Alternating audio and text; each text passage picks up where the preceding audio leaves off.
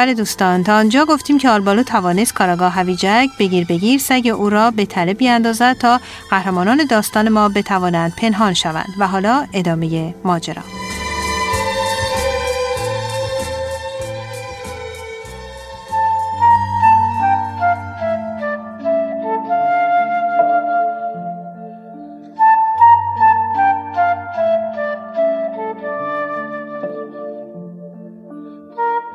در جایی که چپالینو با دیگر دوستان پناه گرفته بودند، گورکا، خرسا و جانوران وحشی دیگر نیز زندگی می کردند و برای جلوگیری از حمله آنها اطراف غار را با افروختن آتش تا صبح روشن نگه می داشتند.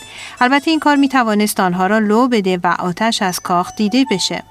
با وجود این چاره دیگری نداشتند. در غیر این صورت ممکن بود تومه گورکا بشن. گورکا هر شب به غار نزدیک می شدن نگاه های هریسانی به امه کدویی چاق و گرد و قلمبه می انداختن. به نظرشون خیلی خوشمزی می آمد. امه کدویی فریاد می‌زد. هی اینطوری به من زل نزنین. حتی یه ذره هم گیریتون نمیاد. یه شب سرکلی آقا خرسه پیدا شد. و هم نگاه های هریسانی به خانم کدویی انداخت. مادام من از شما خیلی خوشم اومده. منم همینطور مخصوصا از که گوشته با چربیتون. این چه حرفی همه کدویی من کمال میل شما رو یه لقمه چپم می‌کنم. چپالینو برای مهمان ناخوانده یه سیب زمینی پرت کرد. می‌تونین اینو میل کنین چه پالینو من همیشه از خانواده شما پیازا بدم میومده تا به شما نزدیک میشه مشکامون روون میشه. اصلا نمی‌فهمم چطور بعضی اینقدر عاشق پیازن. آقا خرسه شما خوب می‌دونین که ما نمی‌تونیم هیچ کاری در این مورد بکنیم. در ضمن هم چوب تو جنگل زیاده هم ما کبریت به اندازه کافی داریم. پس بهتره به جای دشمنی با هم دوست بشیم. آخه کتابا دیده و شنیدی که خرس با پیاز دوست شده باشه. مگه دوست شدن عیبی داره؟ چرا با هم دوست نشیم؟ تو این دنیا برای همه به اندازه کافی چه هست؟ میشه خیلی خوب و در صلح و صفا کنار هم زندگی کرد. حق با توه. جا برای همه هست. ولی نمی‌فهمم چرا آدم ما رو تو قفس زنده بذار تا بگم زندونی می‌کنن. اجازه بدین به اطلاعاتون برسونم که پدر و مادر من تو باغ وش روبروی کاخ پادشاه زندونی هن. من حال تو رو می‌فهمم چون پدر منم اسیر پادشاهه. لحن صحبت خرس بعد از شنیدن اصالت پدر چیپالینو کمی نرم شد. من دلم می‌خواد پدر مادر خودم آزاد کنم ولی اولا راه شهر بلد نیستم درسانی میترسم گم بشم. چیپالینو گفت گوش کن چی میگم من روشونت بذار تا راه شهر رو نشونت بدم تا صبح خیلی مونده تا نیمه شب حتما به شهر می‌رسیم خیال داری چی کار کنی؟ هیچی به دیدن پدر مادر تو میریم دیدن اونا راحتتر از دیدن پدر منه خیر سیگه سوالی نکرد. آهسته و آروم خم شد. چپالینو فرز و چابک روی گردن او پرید. اونا به طرف شهر حرکت کردند.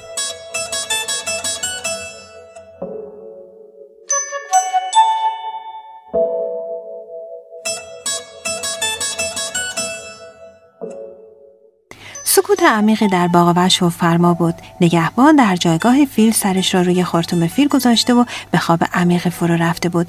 و اصلا متوجه چپالینو و خرس نشد.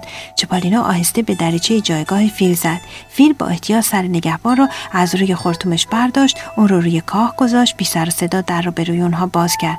دوستان ما نگاهی به پشت سر انداختن تا ببینن کسی دنبالشون نیامده باشه. بعد وارد باغ وحش شدن. شبتون بخیر آقا فیله. ببخشین که این وقت شب مزاحمتون شدیم. عیب نداره. من هنوز نخوابیده بودم. داشتم فکر می‌کردم نگهبون چه خوابی داره می‌بینه. اینطوری بهتر میشه فهمید آدم خوبیه یا بد. فیل یک فیلسوف پیر هندی بود و همیشه افکار عجیبی به مغزش خطور می‌کرد.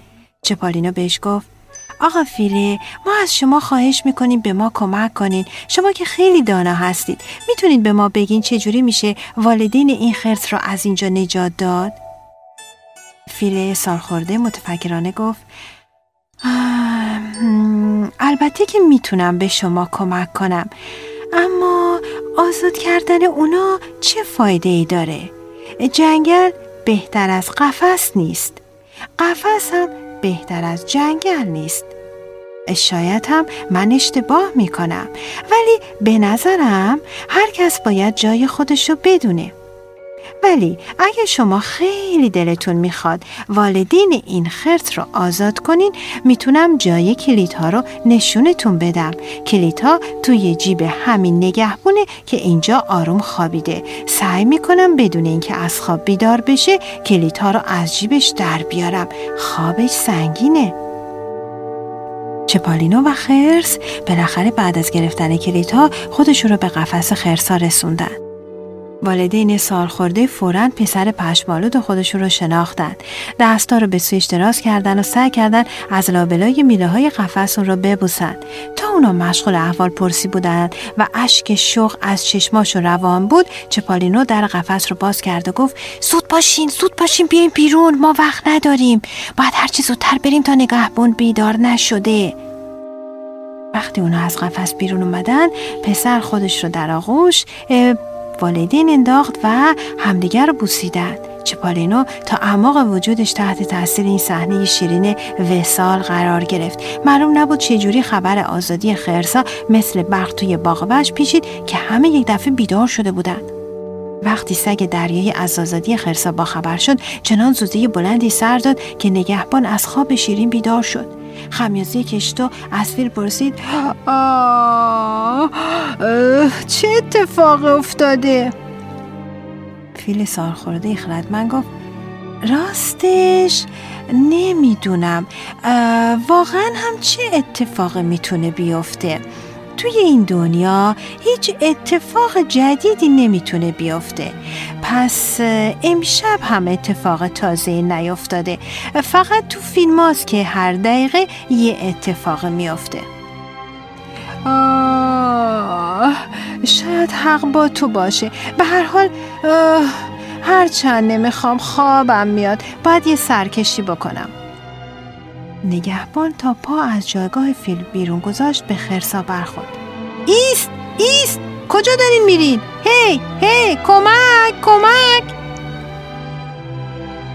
با این سر و ها نگهبانان دیگر باغوش از خواب بیدار شدند و در عرض چند دقیقه باغوش رو محاصره کردند. فرار غیر ممکن شد. چیپالینا و خرسا خودشون رو توی آبگیر انداختن و فقط سرهاشون رو بیرون از آب نگه داشتن. ولی از بخت بدشون آبگیر به سگ دریایی تعلق داشت. سگ دریایی به کناره دیگر آبگیر رفت و نگهبانا رو صدا کرد. اونها با مشاهده یک موجود ناشناس دیگه در میان خرسا که حرفم می‌زد بیشتر تعجب کردن. چپالینا گفت آقایون همینطور که ملاحظه می‌کنید من خرس نیستم. خودمون چشم داریم می‌بینیم. ولی بگو ببینم تو یابگیر باغوش چه کار می‌کنی؟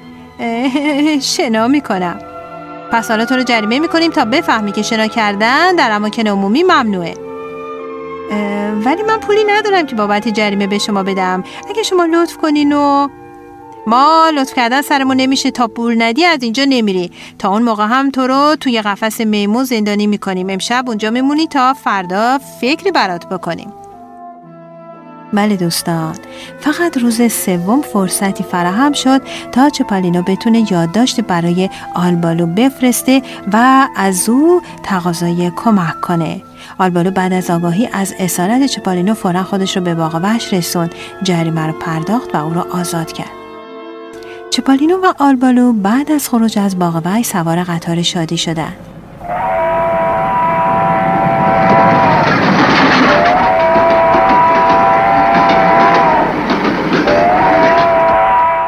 قطار سندلی های مخصوصی برای مسافران چاق طبیعه شده بود و جلوی این سندلی ها میزهای چال و گودی قرار داشت که مسافران چاق می‌تونستن شکم های گنده خودشون رو روی اونها و یا درستتر توی اونها بذارن به این ترتیب شکم های چاق و چله اونها مزاحم مسافران دیگه نمی‌شد.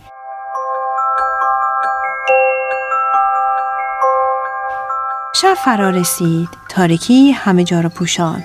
در تاریکی ماجراهای جالبی اتفاق میافته. به ویژه اگه تعقیب و گریز فرار و ارتشی هم در اون شرکت داشته باشه.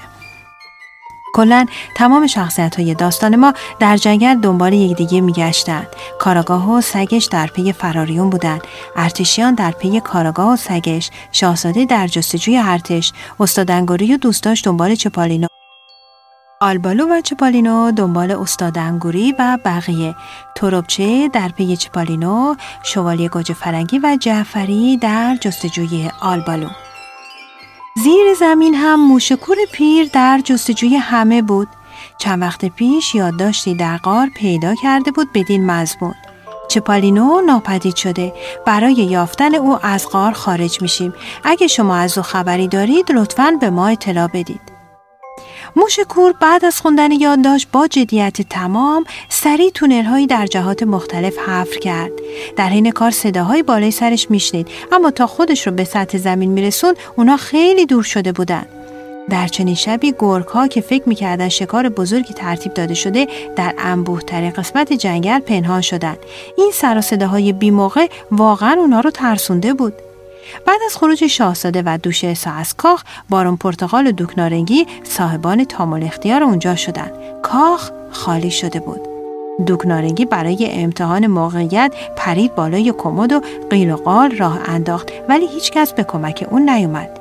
بدین ترتیب او واقعا یقین پیدا کرد که کاخ خالیه.